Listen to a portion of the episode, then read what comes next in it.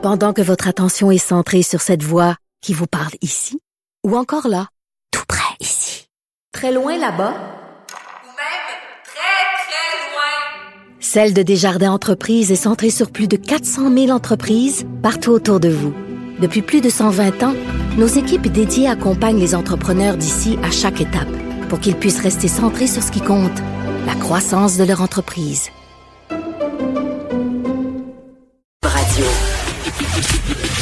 Le, commentaire de François Lambert, un dragon pas comme les autres. Avant de rejoindre François, je veux juste vous dire, on vous avait dit tout à l'heure que euh, la maman des deux victimes devrait s'adresser euh, à la presse tout à l'heure. Ça, ça, dit dans le communiqué que ça va être bref et qu'on ne lui posera pas de questions. Euh, on, là, présentement, elle est dans l'espèce de petit mémorial qui a été fait pour ses filles, qui est rempli de toutous, de fleurs. C'est comme un auvent. Là. Elle est en dessous de ça, en direct à Lévis. Elle semble entourée de proches, de familles, d'amis.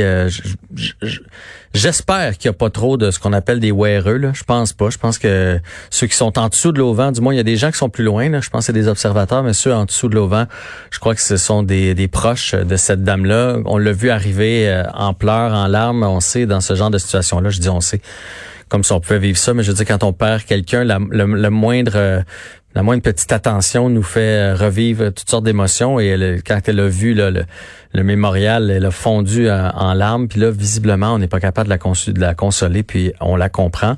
Euh, on va vous diffuser, aussitôt qu'elle prend la parole, le, point de presse. François Lambert est averti d'ailleurs. tant qu'à moi, elle, pourrait aussi ne pas parler. Je pense que je pense qu'elle aurait bien droit à ça. Mais bon, si elle choisit de le faire, on va vous diffuser en direct. Soyez-en sûrs et certains. François Lambert, salut. Salut Jean-François. Euh, on va parler de M. Trudeau. Ça me semble que ça fait trois, quatre émissions en ligne qu'on parle de M. Trudeau. Mais cette fois, c'est parce qu'il distribue 900 millions à We Charity, qui est euh, un organisme pour du bénévolat étudiant, euh, dans lequel plusieurs membres de sa famille sont euh, sont partie prenante. Et il a même participé. il était là autour de la table quand la décision s'est prise. Il n'y a pas eu d'appel d'offres. Bref, ça regarde mal pour lui dans cette histoire-là ça regarde mal, Jean-François, mais qu'est-ce qu'on peut faire? Hein? Tu sais, aux États-Unis, il y a l'impeachment. Hein? À un moment donné, tu peux essayer de tasser le président s'il fait trop de folerie. Hmm. Ici, au Canada, à ma connaissance, il n'y a pas ça. C'est soit tu lances en élection, euh, mais la réalité, c'est qu'on n'a pas un premier ministre qui est apte à nous gouverner en ce moment. Ça fait trois fois, ça va faire de la troisième fois qu'il se fait prendre en conflit d'intérêts. Il nous a fait honte à plusieurs fois avec ses déguisements. Il dépense sans compter, mais sans compter. Encore là, aujourd'hui, il a annoncé que la PCU s'étirait jusqu'à la fin décembre, Jean-François. Oui, oui, oui, oui. Ça n'a aucun bon sens. Les entrepreneurs à travers la province et probablement à travers le Canada disent arrêtez, on n'est pas capable d'embaucher. On veut des gens qui veulent rester sur la PCU et l'inconscient à Justin Trudeau continue à ne pas nous écouter et à distribuer ça. Mais, euh, mais ça, je comprends. Honnêtement, là, tu sais, je peux comprendre les premières semaines, même les premiers mois là, qui ont parti cette affaire-là. Mais je comprends pas que quelqu'un, tu sais, qu'il n'y a pas quelqu'un qui explique. Là. Parce que pour quelqu'un, je le sais, je l'ai vécu. J'ai été à la maison là, sans sortir, sans dépenses. T'as plus besoin de grand chose pour vivre dans ces cas-là. Quand tu vas pas au resto, tu vas pas travailler, tu mets pas de gaz dans ton char, t'as pas besoin de t'habiller, t'as pas de lunch du dîner à, payer. Ton 2000, c'est suffisant. Fait que t'as plus besoin de travailler puis tu restes à la maison. Qu'est-ce qu'il comprend pas? Il y a personne pour y expliquer? Ben tu sais, ça, ben, ça pas l'air où il écoute pas personne. La réalité là, c'est que si les gens sont mal pris, OK? Ils doivent démontrer en premier lieu qu'ils ont fait une recherche d'emploi sérieuse. OK? Comme pour avoir de l'assurance chômage euh, et du bien-être de l'assistance sociale, il faut que tu aies démontré que tu as fait tous les efforts possibles avant de pouvoir l'avoir. Là, c'est encore donné gratuitement. il y a où l'esprit d'initiative des travailleurs pour dire écoute, faut que j'aille travailler, ça n'a pas de sens, faut que je me trouve un job, j'ai des billes à payer. C'est ça qu'on veut dans notre société. Pas des gens qui restent assis à rien faire. Il y en a qui en ont besoin, Jean-François. Oui. C'est pas ça. Faut, faut, faut séparer parce que je, je, le sais déjà, les commentaires que je vais avoir. Tu mets tout le monde dans le même panier, maudit millionnaire qui veut profiter des gens. Absolument pas. Non, non, il y en a qui ont besoin, on veut aider ceux-là, mais il y en a qui, qui ambitionnent. Ça, c'est une autre histoire. Il y en a qui ambitionnent, puis on veut aussi des gens qui se relèvent de cette situation-là, peut-être en se lançant en affaires. Parce qu'il y a beaucoup d'entrepreneurs qui se sont lancés en affaires parce qu'ils ont perdu leur job. C'est, commun de toute l'histoire des entrepreneurs. Ils perdent leurs emplois, puis là, à un moment donné, ils se disent, quoi, je vais prendre ma destinée en main. Ces gens-là, en ce moment, sont chez eux. Ils n'ont pas de, ils ont pas faim pour payer, pour, pour être obligés de payer leurs billes parce qu'ils sont couverts. Euh, en même temps, ils se font prendre en We Charity. Ils dépensent sans compter. Euh, je me demande à quel moment, à un moment donné, qu'ils peuvent dire, écoutez, regarde, on va te tasser, euh, Justin, et on va nommer Kristen Freeman à sa place, le Freeland, euh, la, la- la vice-première ministre. Faut le ta- Honnêtement, là, ce matin, mon, mon- toute la journée, je pensais à ça en lisant les journaux ce matin, puis mon constat est, on doit tasser Justin Trudeau. Ouais, mais Au pire, qui va le tasser? C'est pas son propre parti? ben écoute, euh, on peut pas le laisser aller comme ça. Il est en train de, il est même pas en train d'hypothéquer là. Il fait exactement comme le scandale qu'on a eu aux États-Unis lorsqu'il y avait deux puis trois hypothèques sur la maison. On est rendu à la deuxième hypothèque là. Euh, le pays ne peut pas continuer à supporter ses dépenses euh, sans compter. Donc même que je me demande pourquoi ils font pas un gouvernement de coalition des partis d'opposition. Euh, honnêtement, je suis inquiet. Je suis sincèrement, je travaille toute la journée aujourd'hui, puis je me dis, qu'est-ce que ça va prendre pour le tasser de là?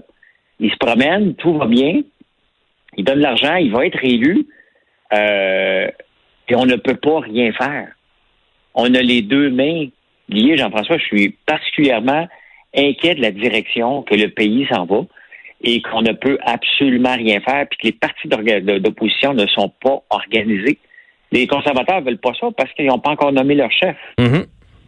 Donc, euh, Il manque comme de quoi dans notre constitution, finalement, pour pouvoir débarquer quelqu'un qui, qui se ferait prendre à répétition? Ben, définitivement, parce que ça donne quoi le, le, le, le commissaire à l'éthique? Justin Trudeau s'est fait prendre encore une troisième fois. Il s'est déjà excusé. Moi, pour moi, les excuses, là, euh, ça n'existe pas. On peut pas s'excuser dans la vie. Il faut le faire, faut le penser avant, puis après ça, dire c'est quoi, je l'ai fait, puis c'était inapproprié. Mais moi, pour moi, s'excuser, je peux m'excuser de t'avoir donné une jambette. OK, je l'ai voulu, je t'ai mis une jambette. Ça, on s'excuse de ça. Mhm. Mais d'un comportement à répétition, on peut pas s'excuser de ça, là. Euh, puis je parle pas des victimes, là. Je parle de. Non, non, non, non, non, On parle de Justin. Comportement. Mais le problème, c'est qu'avec tous les problèmes qu'il y a dans le pays présentement, ça va finir par... Là, on en fait grand bruit, là, mais tu sais comme moi que ça va tomber dans l'oubli. Puis dans dans trois, quatre mois, puis personne va se souvenir de ça là, quand il va être le temps de retourner en élection. Ouais, mais c'est justement. Mais il va falloir qu'il lance les élections rapidement parce que les billes, il va falloir les payer, les factures. Et qu'est-ce qui va arriver? On va augmenter les impôts sur les entreprises. Qu'est-ce qui arrive lorsque les- on augmente les impôts sur les entreprises? Les grandes entreprises sarcent leur camp. On l'a essayé en France, ça. Qu'est-ce qui est arrivé? Les entreprises sont parties établir leur siège social à Londres. À un moment donné, le taux de taxation des entreprises est limité parce que, qu'on soit d'accord ou non, ils peuvent se déplacer. Nous, on ne peut pas se déplacer. Eux Mhm. vont pouvoir se déplacer. Ouais, ça c'est La clair. TPS, il va falloir l'augmenter. Oui. Pourquoi la TPS est venue au monde? Parce que c'était pour contre, contrecarrer euh, les dépenses folles du- de Pierre-Éliott Trudeau lorsque le pays était pratiquement faillite en 1984. On a mis la TPS en place pour être capable de, de, de payer nos factures et c'est comme ça qu'on a sorti. On a augmenté les impôts euh, aux, aux- individus et là, on, on les a jamais diminués. Et là, il va falloir... Ben, la TPS, on l'a diminué un peu. Elle était à 7,5, maintenant elle est à 5. On va probablement aller rechercher ces points-là. Mais à la fin, c'est le contribuable qui est égorgé. Là. Euh, on s'en sortira pas, Jean-François, puis il faut arrêter les dépenses. C'est inacceptable. Puis quand que je vois qu'il se fait prendre, puis on le laisse là, puis que la PCU est étirée jusqu'au mois de décembre, il n'y avait pas de raison. Ouais, il n'y avait mais- pas de raison. Mais il est beau, il est fin, il s'excuse, il distribue de l'argent, fait que la majorité des gens achètent ça. C'est plate à dire, mais Ben, c'est ça. Ben, c'est parce que c'est évident que s'il fait ça en ce moment, ben, c'est parce qu'il nous prépare des élections au mois de novembre. Mhm. Ouais. C'est évident parce que il n'aurait pas à attendre le 31 août pour dire Hey, euh, c'est quoi, on va tirer à PCU, le monde ne sont pas capables de se trouver un job. Les gens, là, en ce moment, commencent à penser Hey, je vais me trouver une job peut-être au mois de au, au mois d'août. Peut-être au mois de septembre, la PCU va être arrêtée. Là, en ce moment, ils peuvent se dire C'est quoi, je peux me rendre jusqu'à Noël. Ouais. Pourquoi travailler? Ben oui, c'est ça. Puis on l'a, on l'a tous vécu dans notre entourage. Là. Quand tu dis ça, ça a l'air qu'ils vont, les gens qui commencent à paniquer là. Puis là, tu leur dis, ah, mais ça a l'air qu'ils vont l'étirer. Ah oui, ils vont l'étirer. Oh, oh, soudainement, leur, leur petit stress vient de retomber à zéro. Euh, Parle-nous des, des, des, frontières aux, États-Unis, euh, euh, François, avec les demandes de visa pour euh, pour les étudiants. Là. Tu voulais nous jaser de ça en deuxième point. Oui, mais c'est intéressant, Jean-François, parce que les États-Unis, en ce moment, se comportent presque comme la Corée du Nord. Ils ont fermé, nous autres aussi, on a fermé nos frontières. Mais, tu sais, euh, euh, Trump, il est hyper protectionniste. le pays le plus protectionniste dans le monde et le plus pauvre, c'est la Corée du Nord. Eux autres, il euh, n'y a rien qui rentre, il n'y a rien qui sort. Mais là, Trump a limité les visas. Il limite les visas pour les travailleurs, il limite les visas pour les étudiants. Il veut pas personne qui rentre sur son territoire. qui, en, qui en bénéficie, surtout pour les étudiants, c'est le Canada. Le Canada est inondé de demandes de visa en ce moment pour les étudiants. Puis tu te souviens, Jolin Barrette, euh, ça a fait un scandale. Puis d'ailleurs, c'est pour ça qu'on l'a tassé euh, de, avec son projet de loi sur euh, l'immigration. Et les étudiants étaient visés par ça parce qu'un étudiant étranger ne peut pas travailler ici, techniquement. Donc, avec la, réforme Barrette qui est tombée à l'eau de Jolin Barrette, c'est que il disait, bon, faut que tu retournes chez vous puis tu reviennes.